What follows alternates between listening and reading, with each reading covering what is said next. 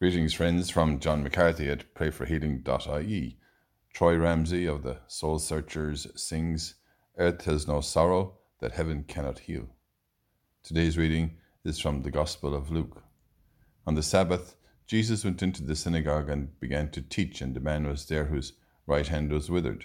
The scribes and the Pharisees were watching him to see if he would cure a man on the Sabbath, hoping to find something to use against him. But he knew their thoughts, and he said to the man with the withered hand, Stand up, come out into the middle. And he came out and stood there. Then Jesus said to them, I put it to you, is it against the law on the Sabbath to do good or to do evil, to save life or to destroy?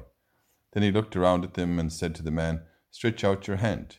He did so, and his hand was better.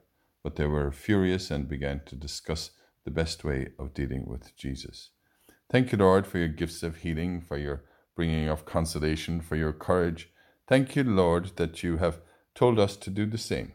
Stretch out your hand in power today and bring hope and strength of body, mind, and spirit to all of us as we pray together and say for one another Hail Mary, full of grace, the Lord is with thee.